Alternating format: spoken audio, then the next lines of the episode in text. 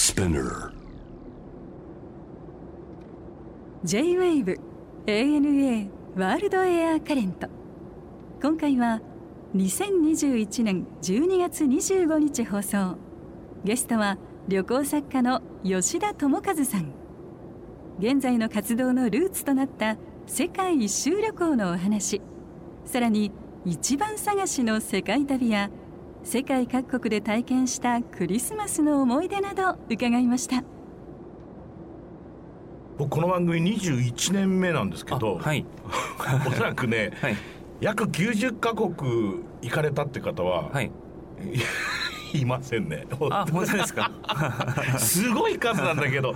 でねもっと面白いのが、初めてのその海外旅行っていうのがはい世界一周だったんですって。そうなんですよね。あのちょうど26歳の時だったんですけどはい。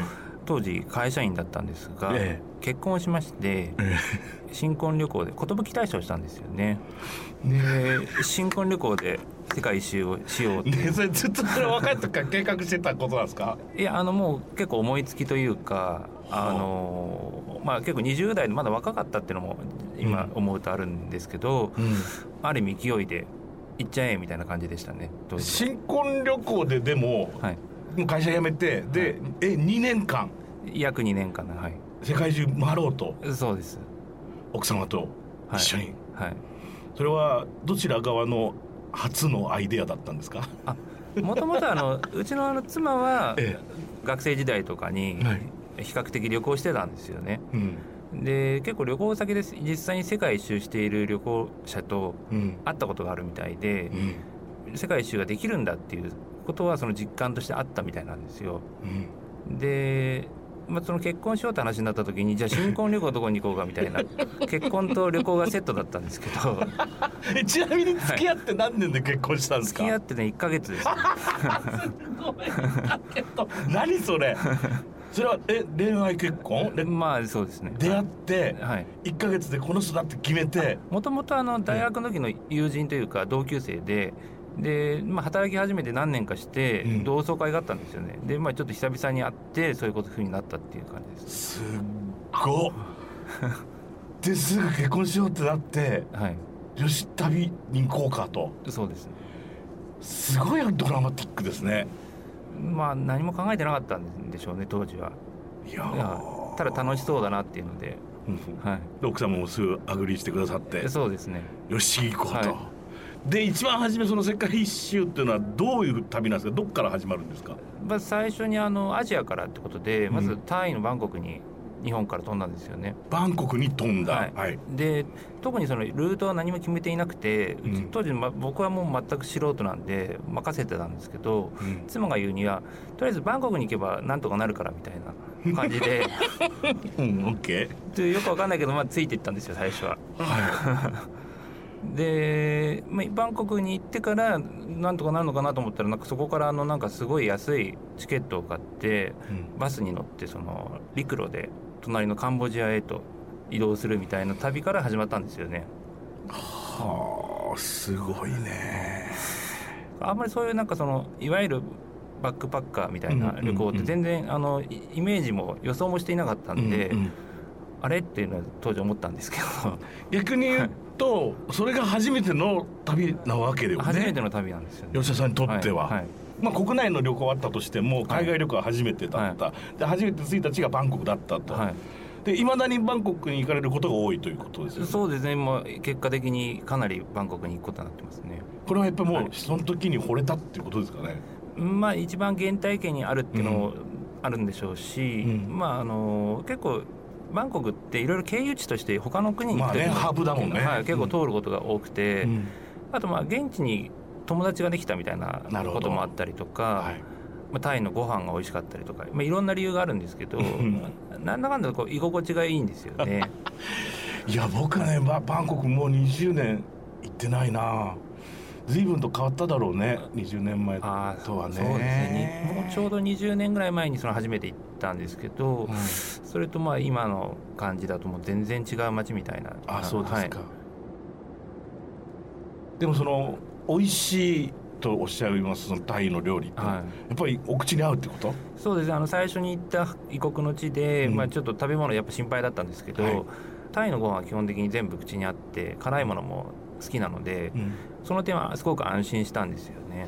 よくほら、はい。タイ料理って甘くて辛くて酸っぱくてって、はい。その3つがこうバランスがっていう話するじゃないですか、ええ。ね。そうあのいろいろこうラーメンのお店とか行くと、はい。調味料が置いてあって自分で好きに味付けするんですけどなるほど。大体その砂糖と辛い唐辛子がうん。両方入れてるんですよね、そうだよね。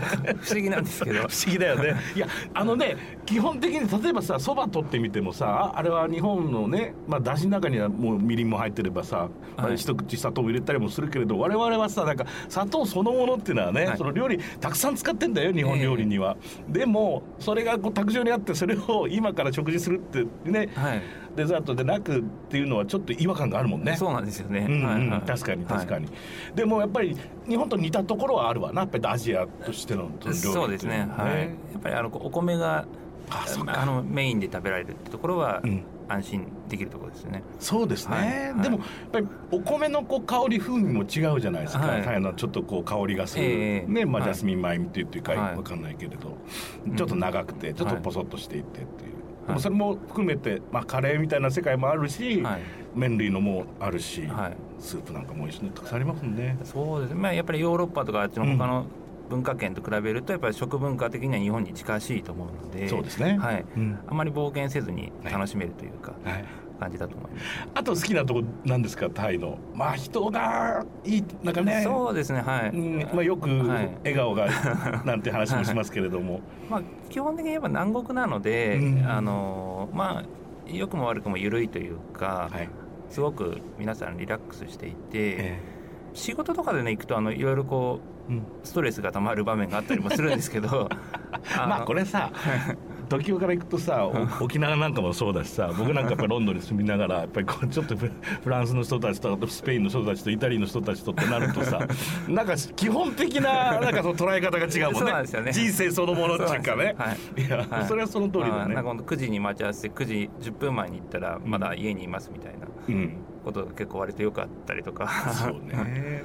チェンマイっていうのはどんな街なんですか？僕行ったことないんだけど、はい。チェンマイはタイの北部にある第2の都市と言われているえところで、まあ、日本でいうと京都みたいな、あそうですか、はい、古い町なんですよね、うん。ですごくのんびりしていて、うん。旧市街城壁に囲まれてなるほど。昔ながらの街並みが残っていて、うん。でもう散歩してるともうそこら中にこう遺跡だったり寺院だったりがなるほどね。あってなんかもう、まあ、バンコクはもう大都会でこうビルがバンバン建ってるんですけど、うん。もう全然違う風景で、うん。のどかな地方都市で古都の風情が感じられる、ええ素敵なところですね。あの料理的にはどうなんですか？またちょっとバンコクとは一味変わってくるんですか、バンコクでちょっとその元々の歴史的な流れが違うので、はい。料理も違うんですよね。へで特に私が好きなのが、うん。カオソーイっていうあの顔相違はい、チェンマイの名物料理であの、うん。麺なんですけど、えあまあ、日本語で言えば、まあ、カレーラーメンみたいなカレー味のラーメンでえカレーといってもそのちょっとエスニックというよりどちらかというと日本のカレーに近い味であそうですか。はい。に加えてちょっとココナッツ風味みたいな感じなんですけどそれをあので麺も小麦系のその黄色い見た目の麺で、うんそれをまあ味わった後にうライスを注文してうん。中に入れるんですよね。あいいねいいねいいね。いわゆるカップヌードルのカレーでやるやつだ。そうあのカレーライスがまんま食べられてあなるほどなるほど、はいそれは素敵だね、はい。もうどう考えてもまずいわけないもんね。もう最高ですね。だよね、はい。い、やそれはいいねチェンマイ。それそれだけ食べに顔相違だけ食べにでも行きたいぐらいだね。そうなんですよ。うん。はい。うん。実は今日クリスマスですはい。海外で過ごされたクリスマス思い出ありますか？何か、まあいくつかあるんですけど、うん。パッと思いついたのがパリにいたんですよね。おおロマンティックだねそれはまた。はい。で、まあ、たまたま行ったんですけど、うんうまんあ、シャンゼリゼ通りとかこうせっかく来たんで歩いてたらこう、イルミネーションとかこうキラキラしてて、はい。で夫婦で行ってたんですよね。でなんかその、まあ、せっかくなんでちょっとたまにはあの美味しいもの食べに行こうみたいな感じの気持ちでいたんですけど、うんはい何食べるって言ったら、うん。中華がいいって言ったんですよね。うん。いいじゃでないそれがなんかいまだに忘れられなくって、はい。全然そのフランスっぽさはないんですけど。なるほどなるほど意外にそういうあのあんまり旅と関係ないことが覚えてたりしますね。あそれはそうだね、ただあの、まあ、僕は逆に言うとねあのクリスマスってずっとやっぱりこう日本で仕事してまあほらステージクリスマスの夜にステージがなかったらもうさもうミュージシャンやめた方がいいくらいのもんだからさ結局仕事してるんだけど、はい。ただやっぱりそのシーズンっていうか、まあ、そういう時期にヨーロッパにいたことあるんだけど静かだよね実はねあクリスマスってね。ね。はい。やっぱりみんな家で過ごすからね、うんうんうん。だから日本みたいに外行ってよっしゃ今日あの派手に飯食って、みんなで騒いでみたいな、そういうノリでは実はない。ないですね。うんよねあのその観光地とか一部のところだけで。あそうですねはい。うんなんかはいあの前に、はいアルゼンチンのブエノスアイレスにいたんですよ。うんけどクリスマスの時に。うわまたいいねそれ。その時はなんかその宿のはい。他のゲストと一緒にうん。ホームパーティーみたいなのをしようみたいな感じになってそれは、はいえ知り合ってもまだそんなに間もない？間もないもう全然知らない、まあ、向こうも旅行者で、うん。で、まあ、クリスマスみんなやっぱりそういうホームパーティーとかするんで、うん。あのアルゼンチンとかワインがすごい安くそうですね。アルゼンチンはそのクオリティの割にコストが安いからねね。パフォーマンスがいいよね。はいうん。お肉とかもすごいあのそうですね。いいいいお肉が安く売ってて。てかまあ主食だからね 彼がやってたね牛肉はきっと。うん。でそれでそのなんかまあ宿の中であのキッチンもあるのおでー。そこであのみんなで作って食べたっていうのがすごい、それはなんかいいね。やっぱりそういうなんか特別な行為をするとずっと旅のなんか思い出として残るよね。うんそうですね。実はね、いい。フィンランドにも行かれたことあるんあですって。フィンランドにも行きました、はい。うん。これはどういう旅だったんですか、フィンランド寒いうん。冬は寒いんですけど、まあ、どうせならすごい寒いところに行こうみたいななるほど。か発想でそもそも行ったんですよね、はい。でサンタクロースの村があるんですよね。あるあるあるある。そうそう、はい、でそこにまあ行ったんですけど、うん。並んでこう順番にこうサンタさんにこうと面会するみたいな感じになっていてちょっと自分の前にイタリア人の方がいたんですよね、はいでサンタさんとなんかイタリア語でこうペラペラ会話しててで次自分たちの番になって行ったらうん。急になんかあの日本語で「あどっから来たの?」みたいな「東京です」って言ったら「東京どこ?」世田谷」とかなんか普通に結構イントネーションも日本人に近い発想でプロ聞かれてうん。もう何カ国語喋れるんだろうっていうぐらい結構そのいろんな国のへえ話ができるみたいですね。驚きましたそれ。えそうそうサンタクロースってなんか世界中なんか何人か認定されてる人がいるんだよね、ええなんかね、はい、はい。うん。そうですね。でそれだから結局、まあ、プロフェッショナルなわけだ。そうです。はいその会いに来る、これはサーリセルカっていうのはこれはどんな街なんあですか？サーリセルカはその、北極圏のはい、町で、まあ、ウィンターリゾートをそのヨーロッパの方が楽しみに来るようなところなんですよね、あのスキー場があるんですけど、はい。日本人はそこにオーロラを見に行くみたいなのが人気でで我々もそのオーロラを見に行ったんですよね。見られたんですか？で一応そのオーロラを見に見るのにその別にそこのホテルとかから見れないのでうん。車に乗ってうん。オーロラが見れそうなところに連れて行ってもらうんですけど、うん。初日行った時は何にも見れなくてただひたすら車でこうぐるぐる走っただけなんですよね。で降りる時になんかその、オーロラがすごい綺麗に映ったポストカードくれたんですよ。でそれがなんかちょっと残念賞みたいな。わかるわ、はい、かる。でちょっとまあしょんぼりしながら、でまあ、でも次の日もせっかく来たんでええ。乗ったんですよね。でまたもう一度ポストカードだけもらうの嫌だなと思ってたんですけど、はい。まあ小さいながらも少し見れたんでよかったかなよかったね。ちなみにタイってのはクリスマスどんな雰囲気なんですか？まあ賑やかですけど普通にクリスマスツリーが出てますね、うん。な南国ですけど。うん。あとはまあそのそういう商業施設でいろいろこはい、うイベントやったりとかうん。してますし、うん。クラブとか行くとこうそういうパーティーやってたりとか、そうそうだね、はい。まあそれはだから日本的な感じ日本的な感じに近いですね。近いかもしれませんね、はい。はい。でもやっぱりこうそれぞれの国のなんかクリスマスの過ごし方ってあるのかもしれないね、はい、うん。うん。えー10月ですね。この吉田さんの新刊が発売になっています、これ僕も読ませていただきましたけど大変興味深い本で。あありがとうございます。タイトルが「一番探しの世界旅」という。はい。これ面白いですね。で とても読みやすかったです。あありがとうございます、うん。はい。あの一番初めに書かれている文章が特にその通りだと思ったんだけど結局、一番良かったのどこですかってよくしょっちゅう聞かれると。そうですよね。そうだよね、ええ僕も旅多いからさ、やっぱり必ずこう聞かれるんだけど、えそれぞれにそれぞれのいいところがあったりするもんね、はい。はい。なかなかその一番ってこう選べないんで。そうだね。難しい質問なんですよね。そうだね。でもそれを逆に言うとあの、まあ、目次で言うとねはい。世界で一番美味しい国としてタイだったり、はい。例えばこれも面白いね世界で一番高い国スイスって その通りだよね。だってもう基本的にさ彼らの場合はさだって収入も平均収入も違えば、はい。物価そのものが高いし、はいまあ逆に言うと、世界中のお金持ちがスイスにお金預けてるわけだからね。だからいろんなことはそういうことでで一番例えば韓国なんか一番近い国その通りだよね、でまあそうやって全部が一番一番って書いてあるんだけれど、はい。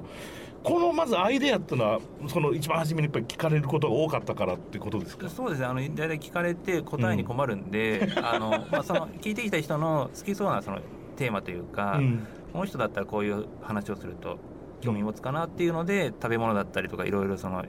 いろんなジャンルごとに一番っていうのをこう選んでお話しするっていうのをしてるんですよね、でそれが元になった本ですね。いやとっても面白いし、あの僕は2年ぐらい去年そうだね2年前にこれ割と近いあのロンドンに住んでるから、はい。近くで行こうと思ってたらなかなか行けなかったトルコイスタンブール行ったんですよ。あえでここがトルコは世界で一番猫好きな国って書かれてあそうだっけかなと思って。えはい。猫が好きなんですか？多いとかじゃなくて？そうまあ、猫が多いってことはめイコール、うん。あの皆さんねトルコの人がうん。猫を大事にされてるからだと思うんですよね。そのはい。はい。虐げてたら猫いないくなっちゃうと思うんで、なるほど、はい、みんなやっぱ優しくって、うん。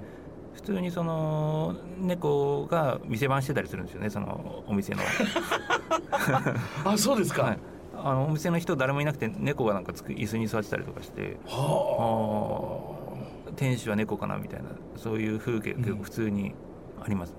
ああの飼い猫だけじゃなくて野良猫も多い印象ですあ野良猫もかね多い印象ですね。あのケバブのそういうお店とか例えばあの、はいケバブね。ありますけど、うんうんああいうところでこう食事してるとなんかこう猫が寄ってきたりとかして、うんうん。ただまあ勝手にあげていいのかなっていうのがちょっとこう考えちゃうんで、はい餌付けしちゃったらまずいかもしれないと思っていると、うん。こう普通にこうお店の人が来てお皿にそのケバブとか乗せて猫にあげてるんですよね。なるほど、でもそういうところのこう普通に街中でこう垣間見て感じるってことだ、僕はでもねこの本読んでてね思い出したのそのイスタンブールであの橋のところ川だっけ、はい。釣り人がブワーってみんなアジだかええ魚ちっちゃい魚釣ってって、はい。僕魚釣りが好きだから。あれここで竿出したら気持ちいいだろうなと思って見てたんだけどすごいもんね、あそこもいますねはいはい。とにかく隙間ないぐらい釣り人がずーっと橋から釣ってますもんね、はいあそこね。あの唐田橋っておそらく有名な新市街と旧市街を結ぶそうそうそうそうそうそうそうそううそう。その通り。あそこであの魚を焼く屋台とかたくさん出てて、うん、まあ釣らない人は食べるのが 話ですけどそうなんですよね。で僕あのボスポラスのあそこの海域ずっとこう船をクルーズして。はいでその後本当に海辺というか川辺というのかな、はい。だからもう水本当に席のすぐそこがもう川になってるところで、はい。シーフードレストランでうん美味しいお魚をいただきましたけど、はい。うんなんかやっぱりこうすごい水と密接な感じしますもんね。そうですね。そういや猫いたわ。そういや猫いた。そうレストランなんかにもいたりするんだよね、はい。うんなんかそういうのだと東京だとまたね全然違うイメージになっちゃうもんね、はい、あの地方とかだったら分かるんですけどイスタンブールぐらいのああいう都市であれだけ猫がいるっていうのはすごいと思うんですよ。いや本当だわ、はい。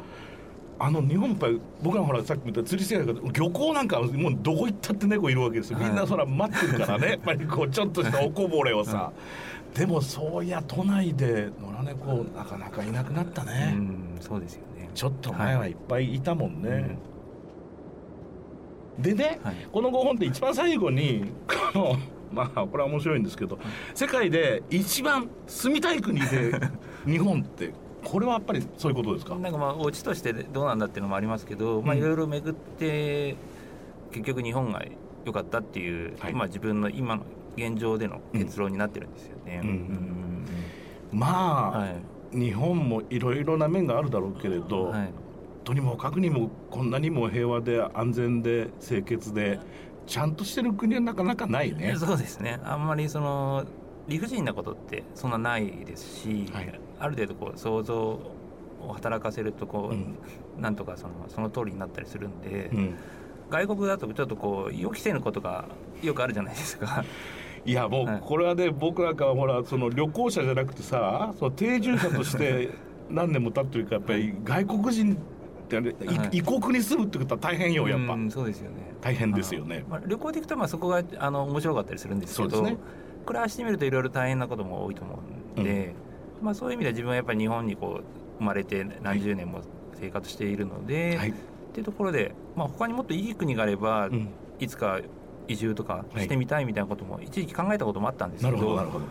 まあ、なんだかんだでやっぱり日本はいいよねっていう結論に今のところなってます、ね、はい、はい、あとね、はい、例えばこう沖縄とかにこのプチ移住されてるっていうのはこれ面白いなと思ったんですけどこれはどういうキーワードどういうことをされるんですか？これはあの、まあ、沖縄もともと大好きなところでうん、でさっきの移住の話でちょっとまあ、いきなり永住っていうのもちょっと、うん、あの勇気がいるので どれぐらいの期間をプチ移住っていうの その時は3か月でした、おお、なるほどいいね、うん。まあ、お試しでちょっと住むには3か月ぐらいだったらまあいいかなと思って、うん、家族で行ったんですよね、うん、でまああの短期で借りられるようなそういう物件を探して、はい、車もその東京から船に乗せて運んで、うん、体は飛行機で行って、車の中に荷物を家財道具を詰めて、でそこにまあ短期移住という形で、まあ、本島に1か月で宮古島に2か月いましたね。季節的にはどういう季節？季節的にはね冬ですね。あちょうどね、まあ、これからの季節。12月ぐらいから2月ぐらいまで、うん、はい、ご家族じゃお子さんもいらっしゃるんですか？はい。その時ちょうどその子供が上の子が生まれたタイミングでなるほど。あのまだ赤ん坊だったんですけど、うん、南国で子育てっていうのも結構ちょっと憧れがあったんで。そっか、はい。でももう吉田さんの場合はもうどこにいたって仕事にはなるわけだ。書けばいいわけだから。そうですね。はい。だからまあそれ沖縄以外にも京都と福岡と名古屋にあのそれはそこまで長くないんですけどプチ移住しまして結構その、ま、土地ごとにいろいろこう違いがあって面白かったですね。そりゃ違うよね、はい。うん、僕なんかほら仕事柄さ毎晩毎晩違う街に行くんですよね コンサートで。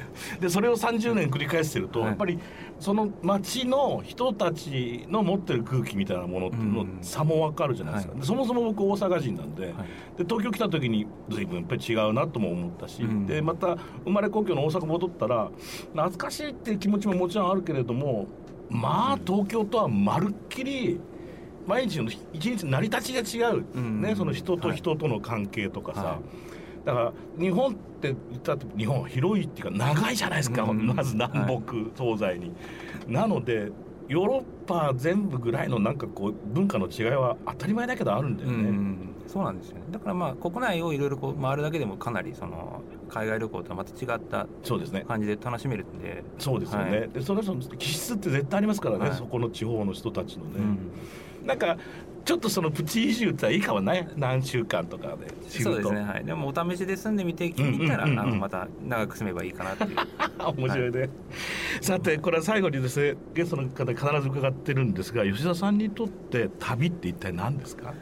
旅はまあ自分はあの娯楽だと思ってるんですよね、はい、旅って基本的に消費をする行動で、うん、なんかよくあの学生さんとかと話をしてると、うん、旅行に行くとなんかこう得るものありますかみたいなことをよく聞かれるんですけど、うん、あのまあ、結果的にもしかしたら何かあるのかもしれないけど 基本的にはこう楽しむために行っているのであんまりその得るもの何かをこう見返りを求めていくっていうよりは、楽しいから行くっていう考え方なんですよね。